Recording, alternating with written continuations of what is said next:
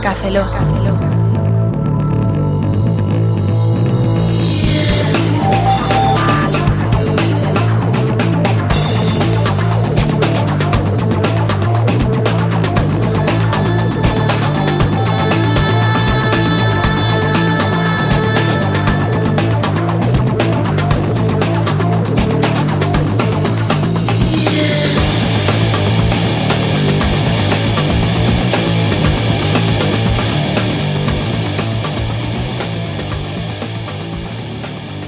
Bienvenidos a Café Lock 024. Espérate, se me ha olvidado el nombre. ¿Cuál es el número? ya? El 21, tío. ¿El 21? Creo. ¿21? Estamos acabando.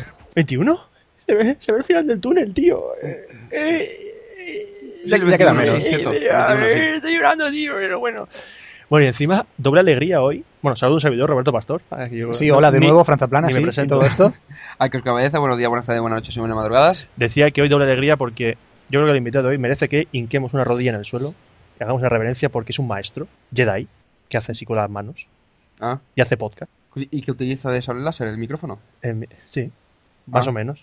Bueno, estábamos hablando, por supuesto, del maestro José Antonio Gelado. ¿Qué tal, José Antonio? El maestro, el único maestro es el maestro Yoda. Muy buenas. Muy bueno.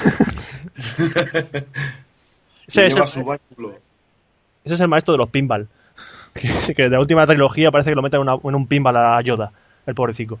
En la cueva, sí, señor, sí. Cierto, cierto. Bueno, por si alguien es, aut- es autista y no conoce a José Antonio Gelado, Si conoces los podcasts y no conoces a Gelado, Exacto. Si conoces los podcasts, conoces a Gerardo porque él es un pionero de los podcasts en España, con el podcast de Comunicando, y ha tenido la amabilidad de presentarse, prestarse voluntario a la especial de Café Lock. Por lo que te damos las gracias, José. Encantado, ¿no? no? Encantado además de, de charlar aquí un rato con vosotros. Bueno, lo que vamos a hacer antes de empezar es poner, como hacemos con todas las entrevistas, poner un poquito de música y enseguida volvemos, pues, a charlar un poquito, ¿no? A ver qué nos dice José. ahora que nos dice José. A ver.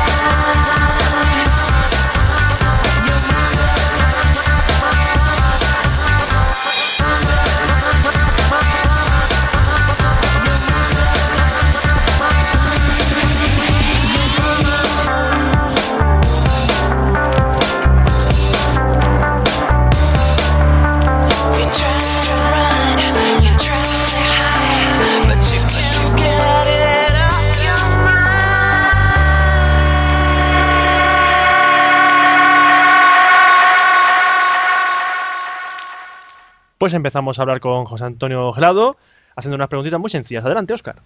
Bueno, eh, José, empezamos con las preguntas personales, ¿vale? Venga, que sean fáciles. Vale, vale, vale. vale. muy- muy- mucho pides. Talla de calzoncillo. ¿Perdón? sí, me encanta hacerlo. Todo el mundo pica. Todo el mundo pica. Eh, nombre completo. Empezamos la de verdad. José Antonio Gelado. Crespo. Vale. eh, ¿Te podrías definir una palabra? En una palabra.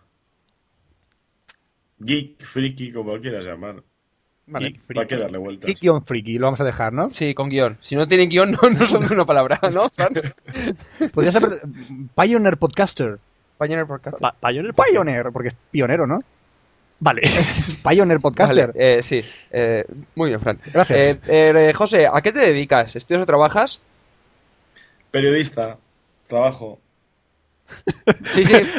Pero un poco menos cuentas, anda, macho. Eh, Claro, dos preguntas. ¿Estudias? No, trabajo. Eh, profesión. ¿En qué me- trabajas? Pues sí, me dedico a escribir. A escribir sobre, sobre temas de tecnología, de internet, de, de ordenadores y de estas cosas. Más por, por convicción propia que a lo mejor en un principio por demanda, pero, pero bueno, viendo que cada vez hay más interés por estos temas, ¿no?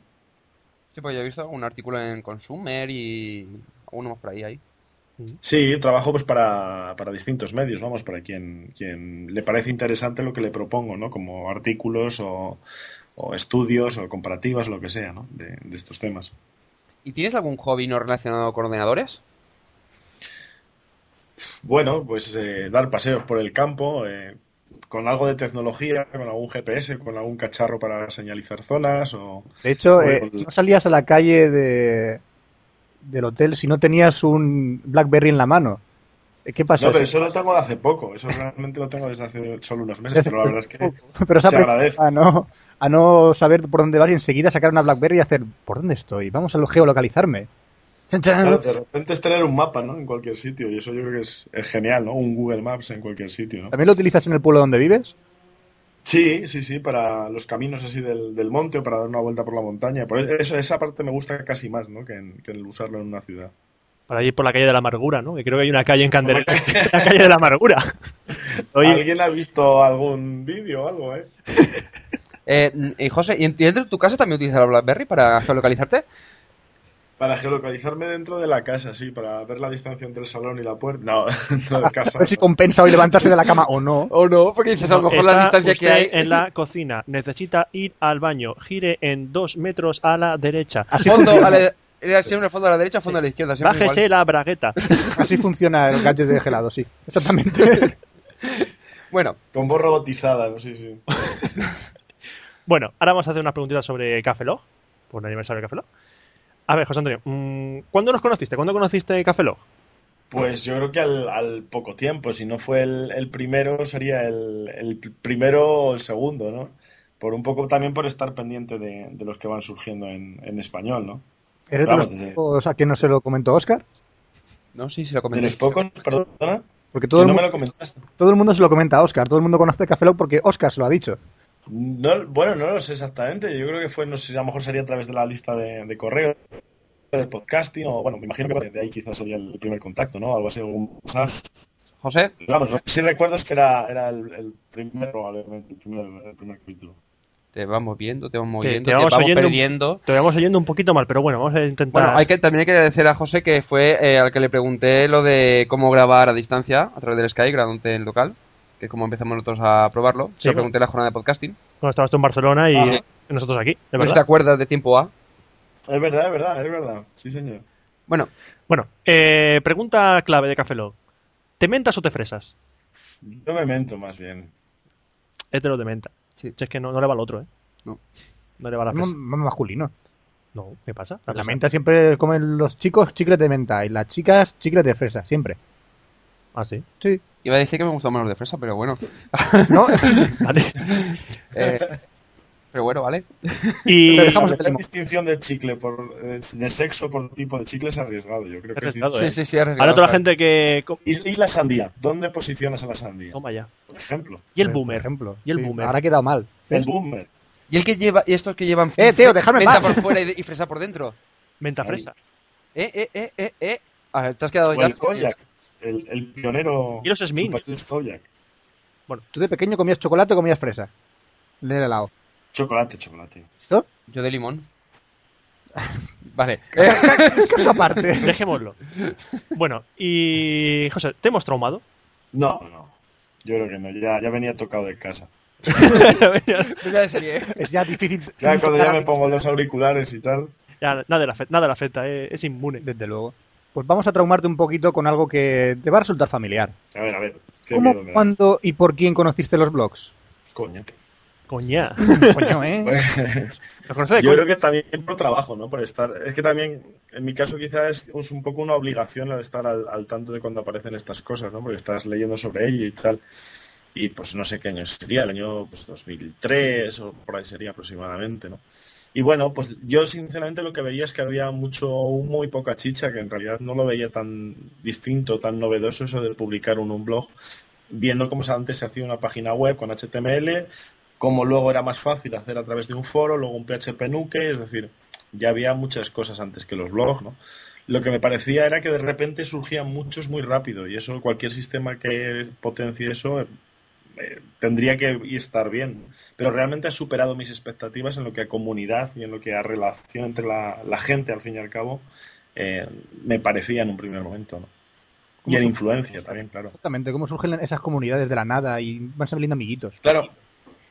Pero que antes, pero también hay que decir que esto tampoco se ha inventado ahora por los blogs. O sea, antes no se llamaban Viaran blogs, pero se llamaban quedadas del IRC, del canal Amigos de la Bici, o de- claro, o, o de los clubs de, pues de cómics o de aficionados a un tema. Es decir, siempre ha habido ya estas quedadas, ¿no? Y, y yo creo que todos, o del, incluso de, del Libertex, ¿no? De cosas así más, los más mayores que escuchen esto. Nosotros hemos tenido quedadas y foreras de, de gente de los foros. Fido, eso. No, Fido, Fido, Fido, exactamente. Fido, Fido. Fidonet yo creo que es un buen antecedente y, y aunque mucha gente a lo mejor no le suene tanto, pero de lo, que, de lo que era crear comunidades a través de algo que no era un foro, no era un blog, pero era un- una BBS y que, ¿qué más da, no? Era un sitio donde participabas, donde la gente escribía, leías, en fin.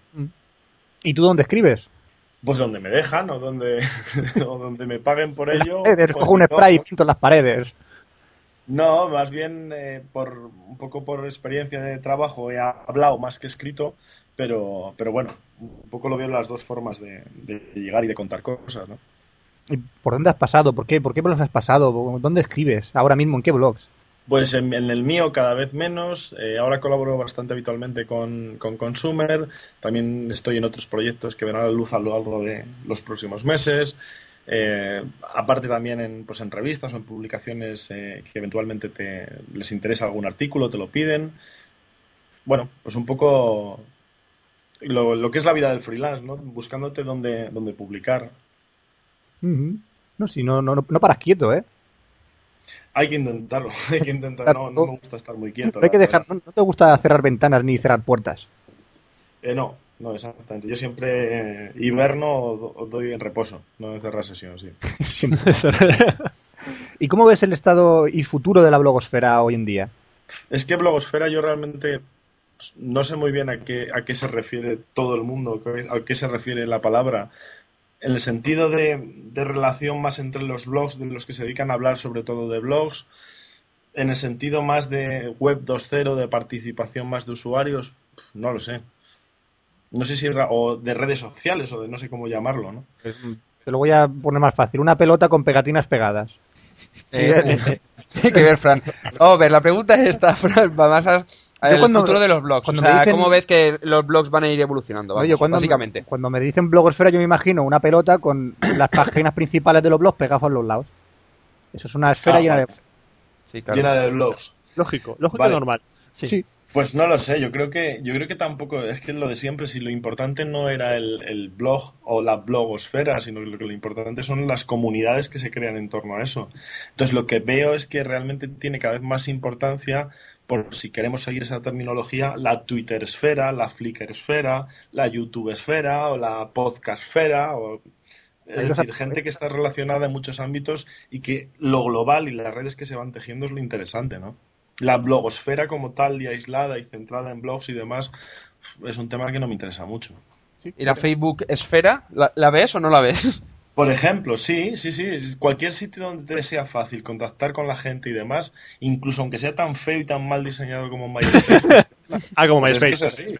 Bueno, Si funciona porque está así, está orientado, por ejemplo, a que grupos compartan con sus aficionados a ese grupo y con otros grupos, pues su música, sus comentarios, sus conciertos y tal. Funciona. Y Facebook funciona, yo creo que también por eso. Te permite reencontrarte con gente, y a mí me ha pasado, últimamente lo hablaba más con amigos, gente que hacía a lo mejor pues 15 años que no sabías nada de ella. Y no la encuentras en MySpace o en LinkedIn, pero la encuentras en Facebook, ¿no? Sí, desde luego. o en te- Econozco, o en otras redes más profesionales. Pero sin embargo, como Facebook un poco es para todos ya, pues te puedes encontrar en esos casos, ¿no? De, de- o de conocer gente, ¿no? Aparte también de recibir mil invitaciones de Drácula versus los Jedi, Oh. Sí. no sé qué, la, que promueve esta causa y Estás dona bueno, no sé cuántos oh. dólares y tal, ¿no? Se han retado a un quiz de películas, todo eso. Mira, yo creo que había ¿no? el mejor botón que jamás se ha creado para Facebook es eh, ignorar todo. No existe, no existe y tendrían que hacerlo. No, lo que tenemos que hacer es crear un grupo en Facebook que se llame por el botón eh, ignorar Sí, sí, todo, sí, ¿eh? sí. Mira, y pues- invitar a todo el mundo a todas nuestra a nuestra causa. Vamos a El que se ello. muerde la cola, sí. Vamos a ello. Vamos a hacerlo, sí, sí, venga, luego lo hacemos. Bueno, eh, vamos a hablar de, de un tema también muy conocido por ti, que es la podcastfera. Eso, no le pregunten No, nada, si no, tiene ni idea. Vale, No tiene ni idea, ¿no? José Antonio, No tiene Nah, nada, sabe nah, nada, ¿no? salta, salta las preguntas. Nada, bueno. Mira, es que mucha gente... Bueno, es que, di, perdona, di, di, di. No, no, que cuenta, cuenta. No, que muchos de los que hemos preguntado de cuando conocieron los podcasts, dijeron, muchos dijeron que era gracias a Comunicando. Pero, ¿el podcast de Comunicando cómo conoció los podcasts? Yo alguna vez lo, lo he dicho en una entrevista que lo que me da rabia es que realmente comunicando, que a lo mejor fue el, el primero en, en español, que considerado podcast y tal, realmente yo pensaba en hacer una especie de programa de radio, pero en MP3, es decir, que la gente se lo pudiera descargar, porque veía que, que se estaba haciendo en otros sitios, que las emisoras, la- las emisoras más independientes y tal estaban metiendo MP3 en su programación. Bueno, pues un poco distribuirlo desde una página web y ya está. Pero investigando cómo hacerlo, cómo poder suscribirte a un MP3, porque tampoco sabes muy bien ni técnicamente ni cómo la gente se enteraría, pues vi que había algo que salía siempre en relación de MP3 y RSS y que era podcast. Entonces pues empiezas a investigar a ver qué es eso, ¿no? Pero claro, en junio, julio del año 2004, si no me equivoco, pues estoy ahora hablando un poco de, memoria, pues lo único que veías era cosas en inglés y que básicamente era muy técnicamente explicado cómo meter en un RSS en las especificaciones un tal. Y había pues 10, 15 ejemplos, ¿no? De gente que lo estaba haciendo. Y bueno, pues probando, ¿no? Validando a mano el, el XML, que no validaba nunca y siempre te escribía gente diciendo que no se podía bajar los podcasts. Bueno, probando, ¿no? Vale, Un trabajo un poco artesanal, por lo que veo. Sí, sí, no, totalmente artesanal, o sea, ahí esculpiendo el, el XML a, a cincel, ¿no? Así Vale. como se empieza. Cuando no tienes herramientas tienes Claro, que currártelo. Ahora ya es mucho más fácil. Claro. Bueno, y si alguien, Afortunadamente, sí, sí, claro. si alguien ahora mismo mm, eh, le dijésemos, eh, escucha no sabe nada de podcast, dice, escucha comunicando que está muy bien para empezar. Y, y él dijese, pero ¿de qué va comunicando? ¿Tú cómo lo explicarías? ¿De qué va comunicando? Yo, yo te puedo decir de lo que a mí me gustaría que fuera, pero también creo que, eh, por lo menos en mi caso, a mí me gusta que haya un margen de, de apertura a que vaya teniendo y vaya ocupando pues su camino, ¿no? Y su vía según lo que te va diciendo la gente, lo que le vas aportando, gente que entra que quiere colaborar, porque además nos hemos ido conociendo un poco la gente que estamos haciendo el programa, colaborando todos a través de internet y en muchos casos nos hemos conocido a través de eso, no sé, no nos conocíamos en persona antes. No sé si un poco también a lo mejor os, os pasó a vosotros, pero eso hace que un poco aporte cada uno una parte o unas cosas que le interesan más, ¿no? Con Eugenio más de ciencia, con cuando llegó eh, Sergio Sinov yo pasé de no hablar casi de Mac, porque no tenía un Mac, y entonces, claro, no me gusta hablar tampoco sin conocer los temas o dar simplemente notas de prensa. Pues llegó él y, y llegó un momento en que me di cuenta que todos los, los podcasts relacionados en iTunes eran de Mac, excepto Comunicando. Y digo, coño, Comunicando debe ser ahora un podcast de Mac, ¿no? O sea, No. un poco yo creo que eso es la, la gracia del programa. La pega o el problema que le veo, pues que lo saco cada vez más tarde. Eso yo también lo, lo reconozco, pero como idea, la idea es que fuera una revista, una revista de, de temas de cibercultura. No, no es un noticiario, ni un informativo, ni pretende serlo, sino algo más de, bueno, pues de, de hablar sobre temas que, que se creen interesantes, un poco de forma más atemporal y con algunas recomendaciones pues, de direcciones interesantes, de tutoriales, de una parte práctica y de temas muy de, de consumo del día a día, ¿no? No de tecnología un poco en, en abstracto, ¿no? Ajá, ya, ya que se habla un poco de, de, de qué hablas, ¿cuál es la mayor diferencia que encuentras desde el comunicando número uno hasta el actual 104? Pues que me deshice de un sonido de un cable que estaba mal empalmado. Yo creo que me duró que como 40 programas al principio. Eso es una, una de las cosas que más me alegra de haberme quitado de encima. Y luego de finalmente haber reducido el proceso de grabación del podcast, que me llevaba muchísimo tiempo, me llevaba casi dos días a, trozos, digamos, reducir el, tiempo. En cuanto a soltura y demás, pues que antes yo lo, reconozco que lo hacía muy cada vez más, o sea, cada vez menos, mejor dicho, eh, serio y muy pensando en radio y te das cuenta que no, que realmente aquí no tienes por qué estar tan atado a, a lo que se tiene que hacer en radio, ¿no? Porque la gente que te está escuchando te exige otra cosa, ¿no? Exactamente, porque esto no es radio. Claro, ni tiene por qué serlo, aunque haya radios que puedan hacer podcast, pero no tienen que ser los podcasts como la radio. ¿Por qué? Claro. Hombre, cuando... Sería limitarse, ¿no? Algunos podcasters, el motivo que tiene es que a lo mejor se han, han trabajado a lo mejor en radio, que creo que es tu caso, tú ya trabajaste en radio, ¿no? Sí, sí, sí. Pues a lo mejor le gustó Por tanto, eso, ¿no?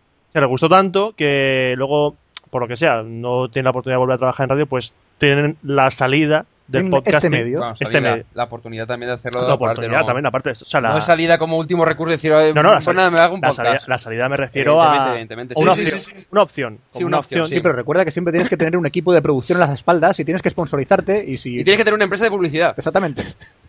Vale. Claro, por eso. Eso va, eso va un poco de puncha de a cierta persona. Sí, vale. No, no, no, no. Pero me gusta que lo digáis porque precisamente por eso yo creo que era muy interesante escuchar a Juanma Ortega. Porque Juanma representa, y para mí eso también es importante que haya esa parte, a la radio hacia el podcast. Es decir, al querer hacer lo que hacías en la radio en el podcast. Pero claro, no tiene, lo que a mí me parece interesante es que se cree un debate en torno a eso, es decir, no tiene por qué ser así, Juanma. Puede ser de otra forma, afortunadamente. No hace falta dinero para hacer un podcast. ¿Qué pasa? ¿Que vas a durar menos capítulos? ¿Y qué? Pues cuando te canses lo dejarás y si te quieres otra vez, pues vuelves a hacerlo. No tiene por qué ser así. Pero también hay que aprovecharse, yo creo, de lo bueno de la radio, es decir, de, de intentar que suene bien, de intentar que hablemos bien o que esté un poco preparado un guion. No sé, esas cosas yo creo que no es malo, ¿no? Ya que bueno nos ha soltado, ¿eh? Sí, es- Sí, a- algún día habrá que preparar algún guion. algún guion tendremos. No, ¿no? pero vosotros lo tenéis. Vosotros tenéis seguramente apuntado en algún sitio. Aunque creáis que no tenéis guion, tenéis una hora de, una, gra- de, una hora de grabación, un, de hablar de estos temas, un cuestionario de preguntas que son al fin y al cabo ya un guion. Es decir, eso, Sí. esa preparación. Eso el sí. no quedarte... ah, que como pasa a veces, que nos pasa a todos, pero si te pasa habitualmente, no es bueno. No es bueno para un podcast. Tiene que tener un poco de, de vidilla, de ritmo, ¿no? Digo yo, ¿eh? Oye, Bueno. cada uno. Y relacionado, bueno, no relacionado, pero es un debate que también está en el aire de la podcastfera. Mm, ¿Tú cómo ves el futuro del podcasting en, en España? Si ¿Crees que hay crisis? Eso que dicen que hay crisis, que hay peor calidad. ¿Cómo lo ves? Alguien me ha, alguien me ha chivado hoy, lo voy a ver, lo voy a, a mirar aquí. Alguien me ha chivado hoy que el podcasting, según PodShow, ha tenido un 29.144% de crecimiento en La 2007. Pero Que eso yo creo que no está mal. No. Pero eso a nivel mundial. es PodShow. es nivel mundial. Ah, vale. PodShow y sobre todo anglosajón. PodShow está muy centrada en, Claro. como empresa en Estados Unidos e Inglaterra. Bien, eso es cierto. Pero hombre, un 29.144% yo creo que está bien para decir que algo va adelante. Que en España no. Bueno, los blogs cuando en 2003, 2004 se empezaban a ver aquí de que iban y empezaba gente a hacer y demás. Y se empezaba a pensar también que podía ser algo comercial y esas cosas, en Estados Unidos ya era la explosión. Es decir, tardó mucho en llegar aquí, que quizá aquí fue el 2005, que tardó solo a lo mejor dos o tres años. Pues el podcasting a lo mejor necesita tres o cuatro, ¿no?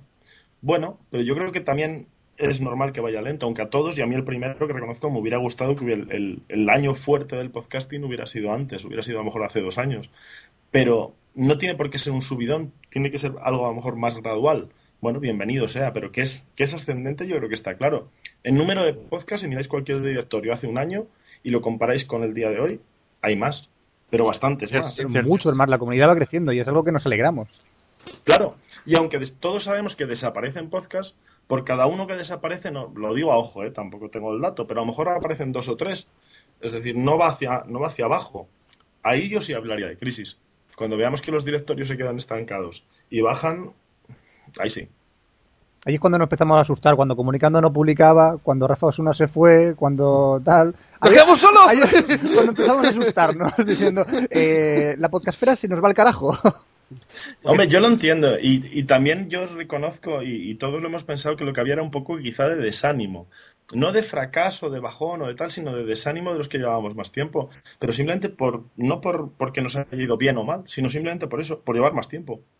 Y ver que te cansas a lo mejor de, tirar y llega un momento en que decides tomarte un tiempo. También porque no lo teníamos, aunque queríamos algunos, y yo reconozco que quiero también tener una parte comercial en, en el podcasting, es decir, quiero que vaya bien como negocio, que se pueda uno dedicar al podcasting. Pero el ver que no, no era el- la explosión o ese boom, te hace a lo mejor pues tener un poco menos el, el ánimo para seguir. Pero bueno, también depende de, de cómo quieras enfocar esto, ¿no? Pero tú continúas, ¿no? Tú sigues. Claro, es- pero no tampoco ni como obligación, ni tampoco hay por qué dejarlo. Yo tengo, y yo siempre pongo de ejemplo que tengo un podcast que es Comunicando Música, que sale puntualmente cada año un episodio. Sí. Y este año pues ya toca el siguiente episodio. Y tengo dos programas desde hace 2005, no sé cuándo lo hice, ¿no? Sí, sí. Bueno, pues por, lo menos a ver, a ver si por lo menos cae un comunicando mensual. Al menos. esa, esa es la idea. Ahí, Esa es la idea. Ahí, metiendo la llaguita. ahí ahí. metiendo la llaguita, dale, venga. Bueno, vamos a ver con temas de internet. Que vamos a hacer ahora una especie de un- tres preguntas por cada sección De Café Lock. de Café Lock. Eh, empezando por la de internet. Eh, como ya, bueno, ya hemos comentado el tema de los blogs y demás, ¿qué servicios web utilizas? O sea, ya buscando, eh, lo- bueno, por la parte de... Da igual que sea Flickr Esfera, me refiero es a lo que serían los servicios, aunque no tengan comunidad. Como curro, es decir, probarlo, registrarme y ver de qué va, intento que todos los que van apareciendo que tengan una mínima utilidad o un carácter social y estén sobre todo basados en servicios online. Ahí intento probarlos todos. Pero claro, una cosa es entrar, probarlo, verlo y luego mantenerlo y seguir utilizando, pues no sé qué decirte. Yo creo que el correo electrónico, Gmail, Google o por llamarlo de alguna forma, todos los servicios de Google, menos Picasa. Iba- Iba a preguntarte y lo digo, ¿Picasa lo utilizas o prefieres Flickr? Flickr, ¿no? No, es que Picasa debería ser de Yahoo y Flickr debería ser de Google. Es un gran Se error. les olvidó, pero, pero bueno. O se adelantaron, mejor dicho, y siendo más correcto, se adelantó eh, Yahoo a, a Google y, y adquirió Flickr en muy buen momento. Pero Flickr, Flickr es el, el otro servicio que utilizo. Twitter, según, por rachas, por épocas también, un poco dependiendo de la carga de trabajo y demás.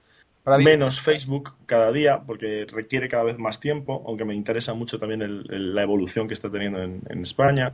Yo creo que esas son un poco las, las principales, ¿no? Bueno, y para vídeo, ¿qué te, qued- ¿te quedas con YouTube o prefieres una alternativa? Para vídeo Blip me parece el más cómodo. YouTube es para decir que ha sacado algo en Blip o que ha sacado algo en otro sitio, ¿no? Lo veo más para un poco poner el anuncio en YouTube, pero YouTube le falta como servicio sindicación, sobre todo sindicación y poder, eh, no solo sindicación de vídeo y descarga, sino también suscripción a palabras, a tags, es decir, todo lo que tienen los demás, ¿no? Vale, pues eh, ya que me has dicho que utilizas Google Reader, ¿qué número de feeds lees? O sea, al número de feeds a lo que Leer. Ah, eso te iba a decir. Suscrito a muchos, leer luego no tantos, porque tampoco nunca me he tomado los feeds, claro, esa es la verdad, ¿no? Nunca me he tomado los feeds como que hay que tener el contador a cero. Yo lo veo más como una, un teletipo, un poco también quizá por venir de periodismo, por ver un poco así, que van saliendo noticias constantemente, pero no hay por qué leer todas, sino que hay que un poco ir quedándote o suscribiéndote a fuentes que normalmente tengan más que te interesan, pero, pero no le veo sentido a leerse to- todos los feeds de todos los que estás suscrito, ¿no? No, No tiene por qué interesarte todo de todos los que estás. ¿no? materialmente sería imposible leerlos. Y aparte, eso sí, que sin querer yo intento hacer limpieza de vez en cuando de mi reader, pero, pero es que no para de crecer. O sea, El número aproximado para Sí, hacer sí, la estadística. Vamos, o sea, no, no, no te abriendo, abriendo. Sí, sí, abriendo. Estoy abriendo. Ah, Ahora, Lo pues, estoy haciendo abriendo ahora mismo precisamente para poder decir. Pero que tampoco el tener muchas fuentes quizá a veces también es un problema, por eso, porque te, te ocultan las noticias que te interesan, ¿no? sí, vamos, produce ruido. Sin duda. Es como tener, yo sé, en Twitter tener a 200 eh, eh, followings. O sea, dices, es que no te da tiempo a, a leer a todo lo que te están diciendo. Llega un momento que te saturas. Me mola. Following, following, Twitter. Sí, sí, sí, Twitter. pero que llega güey, Twitter. Yo estaba pensando, me he cortado, pero... No, tú suéltalo, La tranquilo. musiquita. Sí, con Twitter exactamente, buen ejemplo. Es que con Twitter pasa igual. Que aunque te interese mucha gente de la que sigues, llega un momento en que si hay alguien que está, tiene el día muy inspirado y te mete cinco tweets, te oculta a la otra gente que también quiere seguir. Entonces hay que un poco intentar el equilibrio. 459 suscripciones. eh, Uy, bueno, va. creo que se queda ahora mismo en el primero, ¿no? El primero. ¿Eres el Pero, campeón? no, no, pero, pero no las... O sea, te Sí, sí, puedo bueno. decir que leo, leo habitualmente a lo mejor 100 como mucho. Sí, sí, sí, no, es que creo que teníamos Rafa Osuna que también tenía sindicado de todo, o sea, cualquier, cualquier cosa. a tener unas 400. 430 creo que eran, o sea, que ya le Pero superas. yo, ya- pero yo os insisto en que no, no me leo, yo creo que me leo a lo mejor un 20, un 30% de las, de las cosas, pero siempre miro lo último que se va publicando, eso sí. Siempre lo geo, aunque no lo lea. Ni siquiera amplíe el titular, ¿no? Yo más o menos me me pasa algo parecido. Lo que hago es que tengo unos ciento y pico y tal y es por encima. Como te dices, tengo X Claro. tiempo, miro lo que me interesa. Si hay una noticia que veo, hostia, pues esta tiene buena pinta, ya me la leo con tranquilidad, pero el resto es por encima. Yo todos los días me leo internet. Entero, ¿no? ¿Y qué opináis? Os pregunto yo ahora a vosotros, No, que no os lo esperabais. ¿Y qué opináis vosotros de los feeds completos? Porque yo defiendo una postura que sé que es muy poco popular, que no, que no tienen por qué estar completos. ¿Para qué? Lo que tiene que estar bien es el titular y la entradilla. A mi juicio. Sobre todo el titular tiene que ser lo más descriptivo posible. Y si me interesa ya lo leo yo en el blog, en la versión móvil o en lo que sea, ¿no? Bueno, empieza Roberto. Hombre, ¿eh? a mí me gusta el tema del feed completo, más que nada por, por simple comodidad. Si eso tener centralizado en un mismo sitio todos los blogs que sigues con su con toda la información completa, yo, yo sigo feeds que tienen eh, eh, feeds que tienen las noticias completas y otras que solo tienen el titular, por ejemplo, barra punto, solo tiene el titular.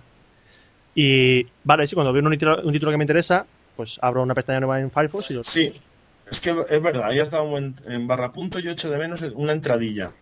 Una entradilla por lo menos para ver qué es lo que se publica, ¿no? Pero por lo menos eso, una, una cabecera o algo. Pero completo, hombre, también sí es verdad que si está completo, lo bueno es que en, los lectores de feeds puedes configurarlo al revés, que es como a mí me gusta, es decir, un resumen y luego si quieres sigues leyendo en el propio feed. Sí, y así vale para todo el mundo, pero vamos, no veo imprescindible que tengan que ser completos. Hombre, hay un detalle, por ejemplo, eh, eh, por el tema de de usabilidad. Porque si tú, por ejemplo, estás utilizando con tu móvil el Google Reader para móvil, cuando tú le haces clic sobre una, te va a esa página. De tal manera que pierdes el Google Reader durante un tiempo. Ya, Suponiendo que tengas activado los po- y suponiendo que no lo he probado, pero que tengas activados los pop-ups en el móvil, ya te abriría una nueva ventana, tienes que cambiar de ventana para volver a Google Reader, que no es lo mismo que, por ejemplo, le dices el Firefox me da igual porque se abre una pestaña y ya está. Pero a nivel, por ejemplo, de terminales más pequeños, yo sé, el iPhone o un móvil normal, sería un problema de usabilidad. O sea, sería mucho más cómodo poder leer el feed y, y simplemente ver el contenido. Ah, pues me está bien la noticia y fuera. Eh, La opción sería, como comentabas tú, el tema de, pues ya me lo configuro para que se haga solo el título. Pero bueno, supongo que depende también de cada uno. Yo me quedaría Sí, con completo. Mm. No, no, y tienes razón, que en esos casos sí que se agradece. Yo soy el primero también que agradeces cuando eso que puedas ampliar en un móvil o en algo así. Pero también eso es que en, en la web debe estar bien la versión que te detecte que vas a un móvil si ves la web y te lo formatee bien en móvil. Que no siempre pasa. Que me- La verdad, la verdad es que no. Eh, En mi, móvil, en mi blog sí. Eh, Bien, bien. No, es, ahí es- está. es- es añadir un CSS y ya está. Bueno, pasamos a la siguiente pregunta. Venga, va. Eh, ¿Cómo ves el estado y futuro de la web 2.0? ¿Crees que existe? ¿Que es solamente en el que hemos cambiado los nombres? ¿Cómo ves el futuro de la nombrada web 3.0 con el tema de microformatos, semántica y compañía? Yo lo de los, los microformatos, la semántica y cuál era la otra, Bueno, otra eh, palabra, que me encantaba, lo recuerdo que iba a ser la web 2.0. Es decir, siempre hay un futuro y un presente. Yo creo que ahora mismo el presente ya, llámalo web 2.0, y, bueno, es la web, es Internet, que es así, ahora es así y no se concibe ya de otra forma. Yo creo que nadie concibe un proyecto. Vamos a poner en marcha un proyecto, pero que no tenga nada ni de social, ni que los usuarios puedan publicar, ni nada. Yo creo que nadie, Nada. Nadie concibe hoy en día algo así, ¿no? Es decir, ya lógico. Claro, se ha convertido ya en el día a día. Y lo que llámalo web 2.0, llámalo web, simplemente, o llámalo internet. Es la facilidad cada vez mayor, gracias a las herramientas que se van haciendo, de crear, de participar, o de ni siquiera necesitar tener una web o un dominio para poder tener presencia en internet, ¿no? Microformatos, eh, web semántica y otras cosas. Sí, sí, siempre yo creo que van a estar ahí, se van a seguir desarrollando más, ¿no? Etiquetado cada vez más inteligente, filtrado de contenido. Yo creo que un poco, y sobre todo el acceso desde cualquier dispositivo. Yo creo que eso es algo que ya no es tampoco ya futuro, sino que es ya algo muy, muy habitual, ¿no? El que estemos conectados cada vez más, vamos. Hombre, ahora con el tema de lo del data portability, el OpenID, el XFN y demás, el tema de relaciones entre los usuarios, o sea, yo creo que es un poco también la evolución de la comunidad en sí misma, Buah, ¿Y básicamente. el Firitione? Buah, el Firitione. Ay, Vamos, es, el, es el problema de, de hablar con cosas técnicas. vamos, y el este, el JFK este que murió, de un tiro, también. Eso también es microformato, ese, ¿no? vamos, ese es microformato. Bueno, hablando de JFK, vamos a hablar de cine. Vale, ¿cómo lo hemos enlazado esta vez? ¿Ves? Ya sabes el Bien, bien, bien. Hotlinking. Hotlinking, tío. Eso sería un microformato, ¿no? XFN de esos. Eh, no, ¿No? Vale. sí, sigue, Roberto. sigue. Relación, relación parida. bueno, Sería un artículo relacionado, más bien. exacto, ¿lo ves? A ver, mm, José Anto- eh, Gerardo, última Sí. película que has visto. Uf. Eh, en cine yo ya ni recuerdo cuál, porque la verdad es que me quedan aquí bastante cerca de... Bueno, pues, bastante La, última película, en Última general, película, da igual. Da igual el, el método. American Gangster. Otro, que vive American Gangster. ¿Qué te, qué te pareció? Bien, bien, entretenida.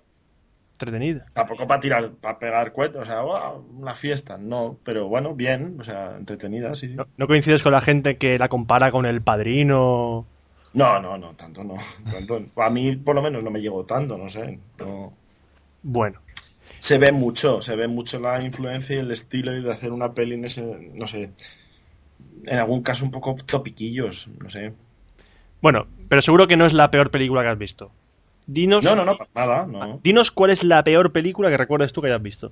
Joder, mira que dije que no se me iba a olvidar nunca. Para Pero es tan mala que ¿Cómo se olvida. Eso es protección del cerebro. El cerebro te protege. No recuerdes esta película. Te, Sí, sí, sí, debe ser. Joder, ¿cómo era? te destrozó el lóbulo mental. ¿Te acuerdas de qué iba?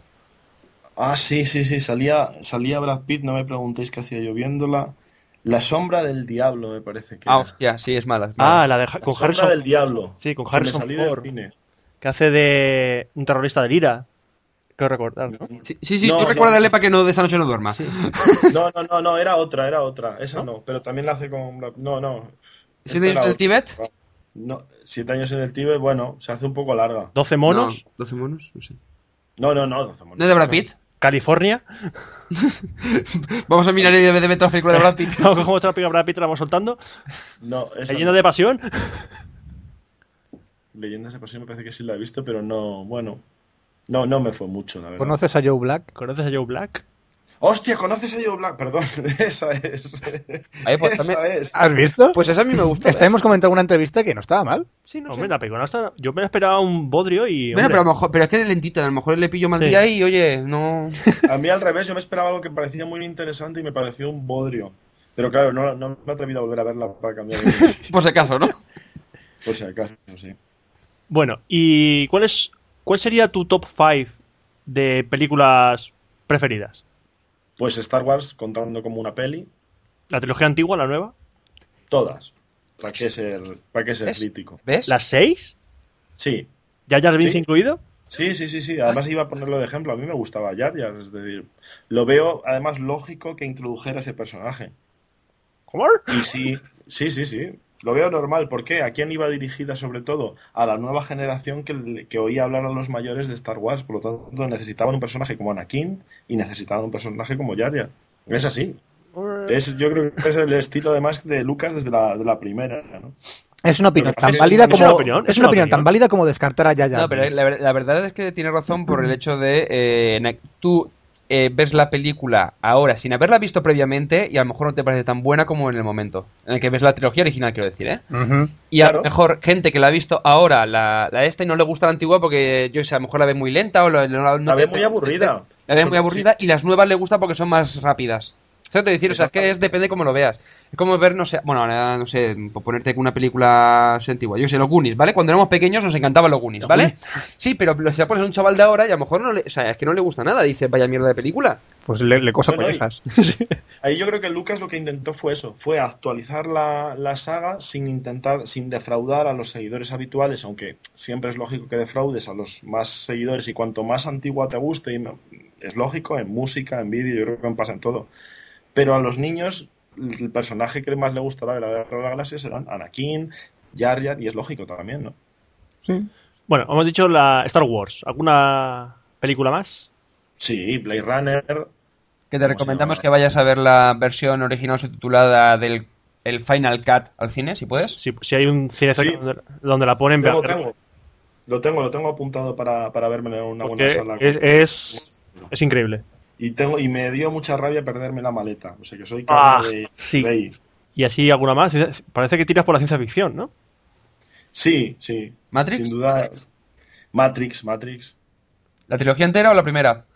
Ahí en, en ese caso el interés fue decreciente. Es decir, la que más me gustó fue la primera y luego el interés fue un poquito hacia abajo. Remontó un poco en la tercera, pero me quedo, me quedo con la idea de la primera. Sobre todo, ¿no?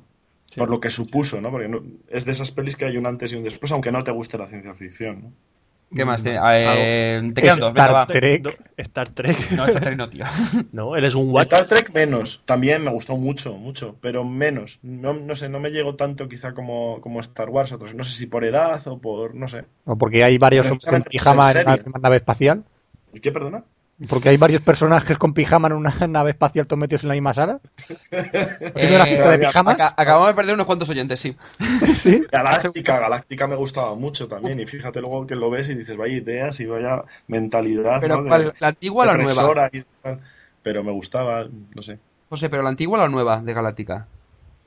Las dos, las dos. Uf, es que la nueva yo empecé a ver el, la el capítulo piloto este que era hora y media y no, no pude, las dos partes y no pude, no pude. O sea, es demasiado lento para mi gusto. No puedo. Claro, pero es que es una es otra vez un intento, quizá a lo mejor parecido al otro, de actualizarlo, ¿no? Y la, la otra ya estaba bien, si no hacía falta actualizar, pero bueno, al final terminó siendo otra cosa, ¿no? Sí, me han dicho que es demasiado, ma- mucho más político que serie de ciencia ficción en Por sí. eso, por eso, muy política y además con una, mental- una mentalidad muy, muy conservadora y muy, muy represiva, sí, sí, sí. ¿Político? Mire usted que usted llevó el crucero contra el agujero negro. No, y usted la, la legislatura pasada también hizo lo mismo. Y tú más. Así todo el rato la ¿Por qué no te callas? Sí, sí, manipulación, manipulación de participación democrática y de votos, destrucción de votos, o sea, realmente, vamos, es un, es un, un muestrario de corrupción del poder, ¿no? Gallardón, no te Pero, presentas a claro. elecciones, te jodes. Pero como son naves espaciales y es el futuro, ah, Mola. Sí, no, no- no cuenta, no cuenta. Pues vamos a hablar de cosas que no cuentan, de videojuegos. Sí, porque a ¿Los nadie le gusta los videojuegos? La mitad de gente no le ha terminado con los videojuegos. ¿eh? No, a nadie le gustan los videojuegos. La sección maldita. A ti, José, te gustan los videojuegos, ¿no? ¿Es verdad? ¿Verdad? sí, sí, sin duda. Ah, vale, sí, bien. ¿Cuál es el último videojuego He que has currado, he currado en alguna revista de videojuegos también. ¿Ah, sí? vi. ¿Cuál? ¿Cuál, ¿Cuál? ¿Cuál has currado? Screenfan, era la edición española de Ay, la mala Liga hostia. Eh, La tengo, mira, la tengo entera. Todos los números. Pues en la guía de la amenaza fantasma, ¿Es versión? PC, ahí ando de Me parece sí, que sí. los tengo metidos en una caja, pero te- de esa revista me compré. Como duró poco. Nada, nada, busca el número en el que sale José y hace una fotillo y la pone en Flickr. Hostia. Y os puedo decir que el plano de esa guía, que son no sé cuántas páginas, está hecho con un PSD en Photoshop de, de- vamos, madre mía, qué curro ahí. Pero sí, sí, no, eh, me gusta. Ahora ya lo malo es que me he quedado muy atrás y me he quedado ya muy desfasado en, en juegos, ¿no? ¿Y, Pero bueno, gracias a los podcasts también me voy, me voy poniendo al día. ¿y cuál fue el último videojuego que jugaste? Pues el, el Guitar Hero esta mañana. es verdad, es verdad. Hablamos de que jugaste al Guitar Hero, pero todavía estás en el modo fácil, tío. Sí, Utilizas sí, sí, todavía tres dedos. Vaya nivel. Lo que pasa es que le, le dedica- le he podido dedicar poco tiempo, pero, pero, la- pero lo que me parece genial es cómo se ha adaptado la filosofía del Guitar Hero a la Wii, ¿no? Muy bien, muy bien. ¿Te gustan los periféricos así? Sí, sin duda, ¿no? Y en, en eso, vamos, tengo, tengo hasta el teclado original de la, de la Dreamcast, o sea que... Ojo. O el teclado Sí, original. yo, de- yo también jugué al Fantasy Star Online con el teclado de la Dreamcast. Como tú. o Sí, sí, sí. Yo me lo compré por 6 euros para jugar al Rainbow Six. sí, sí. Que al final ni jugué ni nada. Gastándome los 20 duros cada hora que costaba la conexión al Fantasy Star Online. Madre mía, Al que Fantasy Star, sí, soy yo. Yo, me- yo reconozco que me lo compré para ver si funcionaba con la versión de Linux de, de Dreamcast. Pero luego lo gracioso es que no funcionaba en el terminal, pero bueno. Y así, mm, para recordar un poquito viejos tiempos y todo, ¿cuál es tu top 5 de videojuegos preferidos de todo el tiempo que has jugado, toda la historia? Uf, Sí, ahora, ahora que lo tienes tan preparado y tan reciente. Tampoco mucho. todos, todos. Mario, no sabría con cuál quedarme, pero Mario es sin duda una parte. Mario generalizado. Es una parte Sí, de la Mario vida de. Mario de generalizado y Sonic. Mario y Sonic ya son dos. O Sonic. Para mí Sonic. Siento. Tienes ahí un, Soy de una relación amor-odio, ¿eh? Entre ellos dos. Bueno, nada, se compra la Wii, se compra el juego este de la, del Sonic y Mario en las Olimpiadas y ya está. Qué cansado, por Dios. no, los dos, los dos. Yo los dos ahí. Lo que lo pongo los dos en la lista. O sea, ¿Qué más? ¿Qué ¿Qué más? más? ¿Qué, qué videojuegos así tan marcado han sido tus favoritos y has llegado a realizar un Sword. gran vicio? Broken Sword. El Me Broken enganché Sword. con los Sims perdidamente y además pensando que era una tontería de juego. ¿cuánto, entre- ¿cuánto tiempo tardaste en pasarte el Broken Sword? Fua, ya no me acuerdo. Pero cada poco le intentaba echar un vistazo cuando todavía tenía Windows donde me funcionaba. Cuando Sí. tenía el juego. Que lo tenía original. ese. Es que el Broken Sword peca de ser una de las aventuras gráficas más cortas, pero con una historia muy profunda, muy entretenida. Sí, sí, sí. Además que es eso, es que es un juego entretenido, ¿no? Y es de lo que tiene que ser un juego, sobre todo, ¿no? Que te pases un buen rato, ¿no? Aunque um, sepas ya además cómo es lo que tienes que hacer, porque es de los pocos juegos que puedes volver a jugar, ¿no? Una pregunta, ¿y al Sims le sacaste al final? O sea, ¿tiene sentido? Es como, para mí como Facebook, o sea, dices, lo utiliza todo el mundo, pero no, no, no le veo, ¿eh? Los Sims, sí. Es como yo lo veía que, que para mí la esencia de ese juego, por lo que creo yo que enganchaba tanto, es que te permitía eso, montarte una vida paralela y hacer otras cosas que no se te ocurriría hacer en, en tu vida real, ¿no?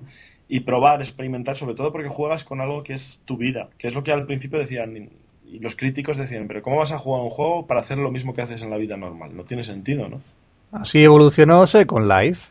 Sí, pero yo creo que es la misma filosofía, ¿no? Sí, es idéntica, ¿eh? claro, los Sims y lo llevaron al modo online, evidentemente. Son los Sims online, pero con dinero de verdad, para sacar pasta. Pero exactamente, los Lindendoras lo malo es que es eso, que es dinero de verdad y que está que estaba muy caro el, el Second Life, ¿no? Yo creo que eso también tendrían que analizarlo como factor, ¿no?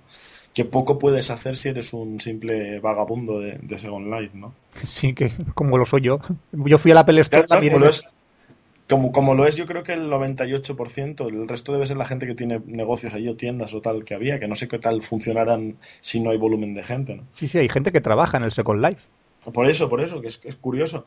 Pero a mí, sí, yo, sin embargo, me parece muy interesante el tema de los, de los mundos online. Y yo recuerdo, por ejemplo, a iniciativas españolas como La Prisión que me parecieron geniales. Que- un- o sea, no, me pareció una pena no haber apostado por ese juego.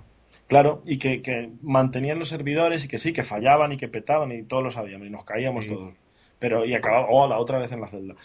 Vale, pero era una Viste puta- que era aquello. Pero hoy lo que molaba con lo de trapichear con tabaco, con lo que estás durmiendo en la celda, lo de poder robar, lo de intentar... sa- Y los grupos. A mí lo que me encantaba era cómo se creaban los grupos sin conocer a nadie de nada por el aspecto. Eres de los lobos de no sé dónde. Ah, pues vale. Pues de puta madre. Era una idea acojonante y para ser un juego español fue una pena no haber apostado por él, igual que el PC muy Fútbol. currado. Eso muy currados. Los fondos, los, los personajes, estaba muy trabajado, ¿eh? Está muy. Y sobre una cosa que yo no opino que esté tan currada hoy en día, ¿tú qué opinas sobre la PlayStation 3? No me llama. Y es que no, no me llamaba la, la 1, lo reconozco. Es que no soy, no soy muy Sony maníaco, o sea, la verdad. Pero aparte, en, consola no lo vi. Pero bueno, se asentó, tuvo su mercado. La 2 lo veía ya un poco complicado. Y la 3 lo veía ya un disparate. Sobre todo por, por orientarla a, un, un receptor de Blu-ray barato que cuesta más que todas las consolas y todos los lectores de, de- del mercado que no sean Blu-ray. No sé, no, no lo terminaba de ver. Y el volumen, el tamaño, el- y luego por lo que decían también de especificaciones, que iba a ser una consola que iba a tener mucho consumo y que por lo tanto iba a tener mucho calor, que se iba a dañar, o sea, no, no lo termino de ver la, la PS3, la verdad. Pues coincides con la mayoría de gente. La verdad. Pero Coincides. seguro que se venden, seguro que se están Sí, sí, vendiendo. se, o se sea, están vendiendo y están teniendo muy buenas muy buenas ventas. Y el reproductor Blu-ray te lo quieren meter así, vale, toma, Blu-ray. Claro. Ahora han puesto ya incluso las licencias de porno y todo para el Blu-ray. Sí, y no es por nada, pero el porno fue el que decidió la batalla del vídeo VHS y el beta. sí, eso siempre lo recuerdan las productoras. Que fueron El las porno, que- el porno dice, apuesto por el VHS y el beta toma por saco. Al final ha apostado por Blu-ray. Sí. Pues entonces se queda Blu-ray ya. Eh, sí, porque la Warner dijo que también Blu-ray y el porno ha hecho Blu-ray, así que al HDVD le quedan pocas bazas que jugar. Además, eh, hoy creo que he leído que el- iban a actualizar por firmware el Blu-ray de la Play 3 para ser el mejor el reproductor de Blu-ray que había. Al nuevo formato de lectura, no sé qué historia, sí. Yo esta mañana no sé dónde. Yo Pero- lo que espero es que hagan lo mismo con la Wii para que reproduzca DVDs. Que eso estaría. muy Estaría muy. Primero muy yo a la Wii le pondría un juego online competitivo. Y sin También. códigos de amigo. Sí, que los códigos de amigos son un poco. Hay que hacer un curso, ¿eh? hay que hacer un máster para conseguir eh, pasarte algo con un Porque me amigo. parece muy triste que a estas alturas el online de la Wii casi solo sirva para poner tus Mis en un paseo moviéndose. Sí, si lo consigues, que no es fácil. Si lo consigues, si lo consigues, que tampoco es muy fácil. Si es que te tienes que hacer tarjetas de visita ya con el número de teléfono, con tu correo de dirección Hotmail o lo que sea. Y o- el código de y amigo. el de la código de amigo de la Wii. Bueno, Y ¿y no sería más fácil asociarlo a un nick? O, o Sí. algo así. Sí, una Estilo cuenta. Como la Xbox, No, no, si es que como es- la Xbox, añade- ves el código, Una Claro. cuenta. pille, lo metes el- con el texto, que son a lo mejor que pueden ser 7, 10 caracteres como mucho, Sí. No, Lo son- metes y ya está. No, pero es que a la Wii tú, le- 12. tú a la Wii le como puedes máximo. poner. en- pero ¿cuánto? El 12 en la Wii. Sí. Pero Pero lo eh, gracioso es que la Wii, la Wii tiene un nombre de consola que no vale para nada. Sí, no sirve para nada. No sé si luego cuando te conectas online aparece. consola, Mm. Claro, cuando el, el campo del nombre de consola lo asocias a ese número, y si está pillado te dice, no, ese, usuario ya está ocupado, ya está. Tan fácil como eso. Pero esas, esas son las peguillas que deberían mejorar. bueno, se ve que la parte del online de momento van a Bueno, dejarla un esperemos lado. al WiiWare. Esperemos a ver. Bueno, yo con la Xbox. que. Eh, con la Xbox, ahí con el Xbox Live va de genial. Bueno, pues vamos a pasar con las preguntas ya personalizadas, porque esto era un poco las preguntas estándar para todos los entrevistados. Entonces, pues haremos una estadística o no eh, sobre O las no. respuestas de, de los 24 entrevistados. Va, va a ser que no, ¿eh? Va a ser que no, ¿verdad? Va a ser que no. Pues dice, no, no van a trabajar. bueno, pues entonces pasamos ya a las preguntas que son más personalizadas para cada uno de los entrevistados. Entonces son, personalizadas las preguntas? Es que ya lo he dicho tres veces, entonces Sí, no me queda sí, claro. sí, sí, sí. Pues las preguntas personalizadas... Ay, qué bien, son personalizadas las. Personalizadas, qué guay. Bueno, eh, José, ¿cómo surgió Podcastellano y Podcasts? Pues primero fue podcast es, o sea, fue primero el, mandar un mail, eh, pues que creo que si no me equivoco partió de Carlos Fenollosa, que envió a, pues a los podcasts que vio en ese momento en, que había y dijo, oye, ¿por qué no hacemos una lista de correo o algo? donde unirnos y donde poder charlar de, de podcasting. Pues venga, pues vamos a montarla. Y él en su universidad, pues tenía ahí un hueco, montó el- la lista de correo y así estuvimos hasta que luego otro que también vio la iniciativa, pues le pareció buena idea, vio la lista de correo y dijo, oye, pues yo registro un dominio y la alojamos, ponemos un wiki y tal. Y un poco pues de, de la noche a la mañana, porque no sé si fue en 24 o 48 horas, se registró el dominio, se creó la lista, se salió un barra punto, eh, lo indexó Google y ya estaba creado. Así nació Podcast. O sea, por, porque había que hacerlo, porque no había eso en castellano. Y Podcastellano nació porque veíamos que el wiki y la lista de correo no era cómodo cuando teníamos pues, que organizar cosas para difundirlo. Es decir, nos faltaba un blog o un sitio sencillo donde publicar noticias y donde tener la información guardada para poderla consultar, para no estar siempre en la lista, lo que pasa en las listas de correo de cómo se hace un podcast. Y otra vez, ¿cómo se hace un podcast? Pues tener eso ya guardado en algún sitio. Ajá.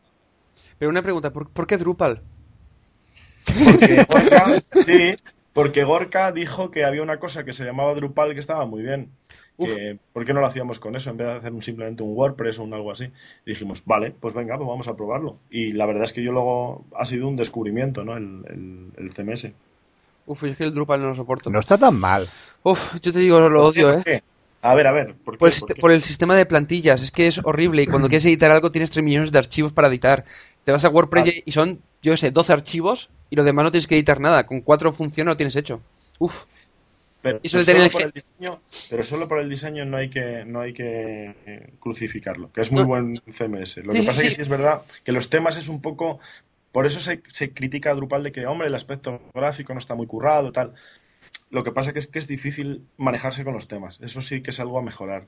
Y hay un detalle que no me gusta y creo que en la última versión de Drupal ya lo han cambiado, es que el, lo que es la parte de administración eh, lo hacen con el mismo tema que está en, en producción, o sea, lo que es externo. Sí, Entonces tienes sí, que preocuparte no solamente de lo que se ve externamente, sino que el- la, admi- la administración no se te desmonte.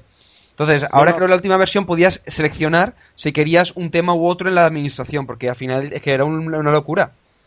Pero lo bueno de Drupal, a mí lo que me encanta precisamente es que aunque no sea a lo mejor el mejor sistema, todo eso, eso que estás comentando enseguida se reportó a desarrolladores y enseguida se metió ya en las betas. Es decir, que hay una comunidad súper activa de, de desarrollo. Y eso yo creo que es la, la vida de un... eh, también es lo, lo que tiene WordPress. A mí WordPress, por ejemplo, lo que no le veo lógico es que haya tantos fallos de seguridad y tantos parches. ¿Cuán- Sí, cada cuántos sí, son en las versiones? Ah, Si es eh, que yo por lo que veo y en la lista de correo no tengo ningún WordPress instalado, el Podpress para tenerlo al día es, es un, vamos, es una profesión, por Bueno, ejemplo. Sí, sí, sí. Bueno, tampoco hemos tenido notado mucho problema. no, no, de momento no. Y Pero si vas actualizando las versiones y demás, tienes que tener cuidado que no sea incompatible Sí, con la es- versión anterior. Sí, ya O lo sea, sé. todo ese tema de herencias y demás, todo eso en Drupal, por ejemplo, está muy bien resuelto. eso sí que es verdad. Sí, es Oscar, que se queja por quejarse. Ya. No, pero lo del diseño sí que es verdad que es, es un... Hay que mejorar, hay que mejorar ese tema. Pero también, vamos, sí, yo creo que se está mejorando. Y la última versión ha sido un cambio importante. ¿eh? Sí, Merece la- la pena instalarla. La Drupal era la 6, ¿puede ser? Sí, La 6. Drupal Llegué a trastearla con el diseño de error 500 y ya por lo menos cambiaba la cosa. O sea, ya era otro rollo. No era la 5, porque la 5, bueno, y la 4 y algo era horrible. Uf, no podía con ella. Bueno, pasamos con el test social. Venga, va. ¿Es eso ya? No, ah, no, coño, falta otra Una pregunta de muy personalizada. importante. Falta Otra personalizada. una otra pregunta de personalidad que es muy importante. Eh, a ver, José, ¿cómo es que llamaste feed a tu gato? porque RSS quedaba muy largo. Esa es la respuesta. Vale, ya va la segunda pregunta. ¿Cómo, podemos- ¿Cómo nos podemos suscribir a tu gato? Lo, que, lo único que tiene es un, un fotologe, o sea, un, un set en Flickr, un, un álbum de estos. Pero tiene su propio RSS ese, ese álbum. Y la etiqueta feed dentro de mis fotos. O sea, que Claro. O sea, buscas Entrar Puedes- y encuentras Es gato decir, la respuesta. ¿te puedes suscribir a feed? Sí, te puedes te suscribir. puedes suscribir al gato de gelado. Para que veas. Y ver solo fotos de él. Yo, yo puedo hacer un, poner un WordPress y solo poner el, feed- el RSS de, de feed. Oye, Los un feed de feed. así. Sí, Un sí. Tumblr, ¿eh? Un Tumblr Un puedes Tumblr. ponerlo. Y entonces, cuando se cae tu, mm, tu cuenta de Flickr, eh, ¿sale también tu una foto de tu gato? Eh, no, eso sí. En Twitter, en Twitter en, en los, paja- en los gatos, sí. Sí, sí, por Me eso lo digo. gracia. No, no, me hizo gracia. Bueno, Y ahora me sí va a tocar a mí. Ahora. Sí. Al el test test social. ¿Sabéis social cómo de fue? Café. ¿Sabéis cómo fue lo del gato, no? ¿Qué pasó? ¿Lo del gato de Flickr? No, pues lo ha explicado yo creo que en alguna entrevista. Pues que cuando que, que la gente le decía, tío, es poner una página de error que ten- está caído cada poco y no tenéis una página de error, poner una foto, poner algo. Y alguien buscó en el disco duro, a ver, trae para acá. Y habían visto las fotos esas de Can I have a, Hamburg, please? O algo así, ¿no? La foto está, la web de fotos de gatos. Las fotos de gatos que molan mogollón por internet son muy free. Que es, es un poco surrealista la web esa. Pues cogió la primera foto que vio de un gato con cables y tal y la pusieron ahí de, de- y así fue. Wait, I'll fix it. Y sale un gato ahí con un destornillador el ordenador. Wait, I fix it. Pues la que vieron que, que era buscaron arreglar o error, ¿no? O algo así. Hombre, la mejor es la de, oh Dios mío, he perdido, he perdido tus errores que se con el gato con las patas en la cabeza, como diciendo, oh Dios mío. bueno, pasamos al test social de Café Lock. El test social de Café Lock que evalúa el estado mental y psicológico del entrevistado. Muy bien. Por lo cual no dejan de ser unas preguntas muy chorras y no tienen nada que ver con respuestas. en- Vamos, que si las fallas no pasa nada, pero Exactamente. Pero te puntuaremos. Sí. Eh, ¿Por qué está triste el tigre de Kellogg's? ¿Por qué está triste el tío de? Yo, no- yo no pienso responder. Triste, ¿eh? ¿no? Yo no pienso responder a esa No, no pregunta. me ¿eh? obligues a decirte a mi Pues respuesta. sí, vas a decirla tú, yo no puedo hacerla. Venga, va. No, no, no, no, no, No, no sale ¿no José. gelado? El tigre de Kellogg's, ¿sabes cómo se llamaba, no? El, el- ¿no? el- el- Tigre. ¡Bonnie! Tigre dopado. Bueno, ¿O da se igual. llama Bonnie o así? Eh, no, no importa para la respuesta. No sé, no, eso no tiene que ver. José, no... José ha muerto. José ha muerto. José, ¿eh? Ah, He dado time out. A time Ah, vale, time out. Eh, porque Choco Crispy. Choco que espera. Porque Ah, Choco día, que- Lo sabía, lo sabía. Ah, si es que la Venga, Fran, la ¿eh? segunda, va. ¿Por qué tengo que mortificar a ser entrevistado? Porque lo haces en todas las entrevistas, Fran. Sí. Y te gusta. Sí. ¿Por qué en el circo las focas miran hacia arriba? Para no deprimirse con el público. Eh, sería Sería una pregunta sería- lógica, Sería una una respuesta, lógica, lógica. Pero podría como, ser, pero no. como esto no. No, porque miran a los focos. Vale, sí. vale, eh, no, eh, no. sí, estas, estas las has buscado, son las peores, ¿eh? De todas. Son las peores que hemos encontrado. Sí. Fran, no. No, eh, hay algunas que he puesto que estaban graciosas, pero esta no... Sí, esta no, esta fuera, borrado. ¿Sí? ¿Lo has borrado de tu mente, José? ¿Tú a la de la foca? Sí. No, no me ha convencido, ¿eh? No, es- no, no, no. No, no. No. Bueno, Bueno, pasemos pero, a... pero de todas maneras, sabe que ha suspendido, ¿no? Sí, ha suspendido, ¿verdad? José, está suspendido. Vaya.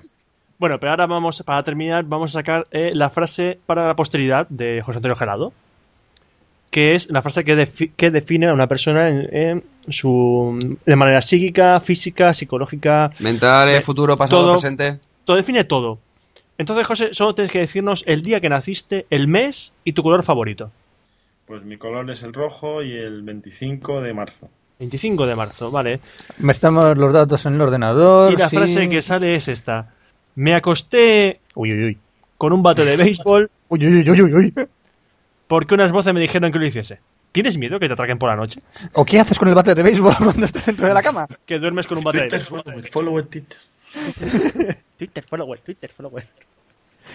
El Bueno. bate es mi amigo y duermo con él. Todo esto, es, todo esto es metáfora, evidentemente. Lo de dormir con un bate de béisbol es por... ¿Te gusta el béisbol? A lo mejor. Mm, No, No. el de la Wii, pero no mucho. ¿Ves? Entonces, tú juegas tanto a la Wii, Los bolos, yo creo. los bolos. Pues que juegas al de la Wii, entonces sueñas que tienes un bate de béisbol mientras duermes. Claro. Oye, para que no sea tan obvio, en vez de bolos es un bote de béisbol. Pues sí, yo creo que va por ahí el... Va por ahí, Por ahí. ¿verdad? ¿O no? Total, No, es para que encaje esto. Tenemos un 99% de fallos, o sea que da igual. Exacto, es para que encaje esta mierda. bueno, José, pues hasta aquí se han acabado las preguntas. Que hemos sido ligeritos. Hemos ido más o menos rapi- rapi- rapidito, ¿no? Sí, sí. Sí, sí, sí. Sí, Pues- sí, no, se ha, hecho, se ha hecho rápido. Ha hecho menos, ha hecho menos. Pues lo que vamos a hacer ahora es poner una promo que, evidentemente, va a ser la de comunicando. Para Pero que no sea la del perro, por favor. el- No me acuerdo yo del perro. ¿Por qué pensé que iba a decir eso? No me acuerdo yo del perro. Sí, en mi casa Mejor, se, han, mejor. se han suscrito todos, hasta el perro. Ay, no me acuerdo yo de esa. Yo me Vale. acuerdo de la típica, la de siempre, no sé. Vale, espera, no- espera, tengo que mencionar una cosa. ¿Qué? ¿Qué? Hemos hecho toda la entrevista con José Antonio Gelado y no hemos hecho el chiste evidente. No, porque ya se lo hicimos en el EVE, tío. Vale, pero yo quiero hacer una pregunta. No, pero porque lo tienen que decir los oyentes. Lo tienen que luego poner en los comentarios. O sea que cuando estabais haciendo la entrevista estabais... O sea, de- eh, yo quiero hacerte la pregunta que ¿desde cuándo tienes tú conciencia y recuerdo de que te hicieron por primera vez esa gilipollez?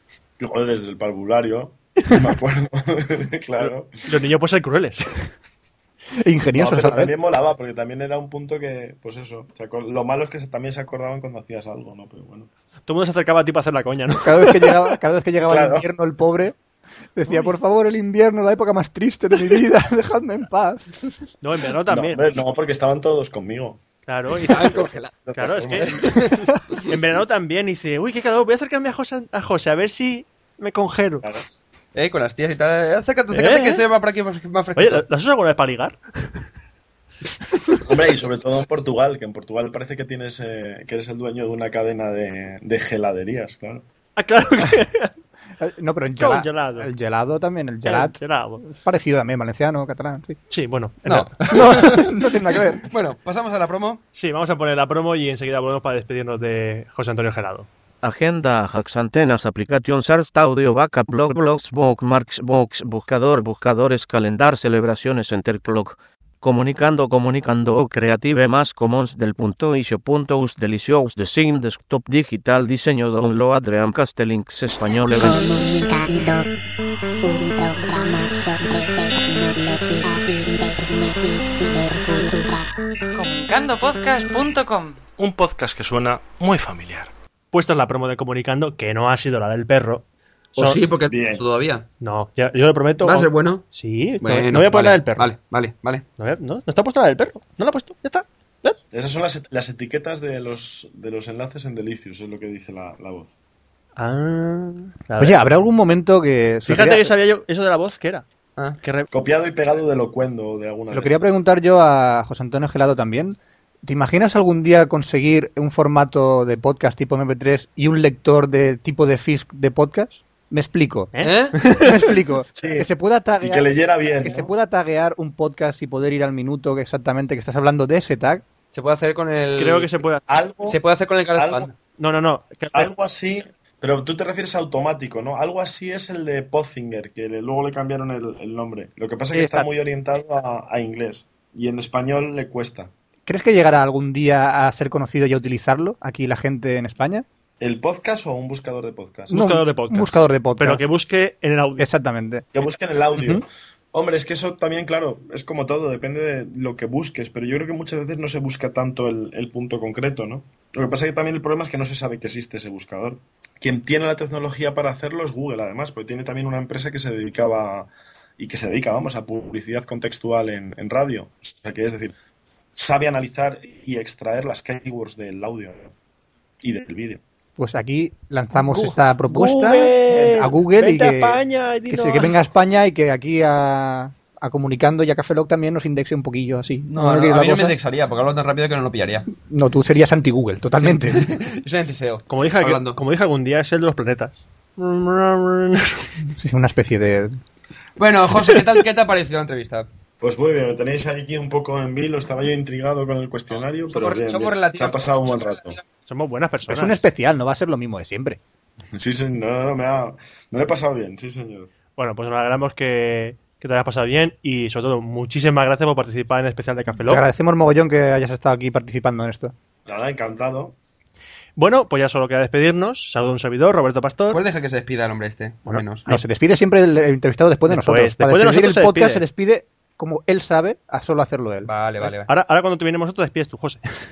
Se despide un, Venga, vale. se despide un servidor, Roberto Pastor. Hasta el próximo Café Lock, Franza Plana. Aquí Oscar Baeza, buenos días, buenas tardes, buenas noches y buenas madrugadas. Y José, un saludo José Antonio Gelado. Adiós. Y nos vemos en el próximo especial de Café Lock, que será el 024.22. Café Lock.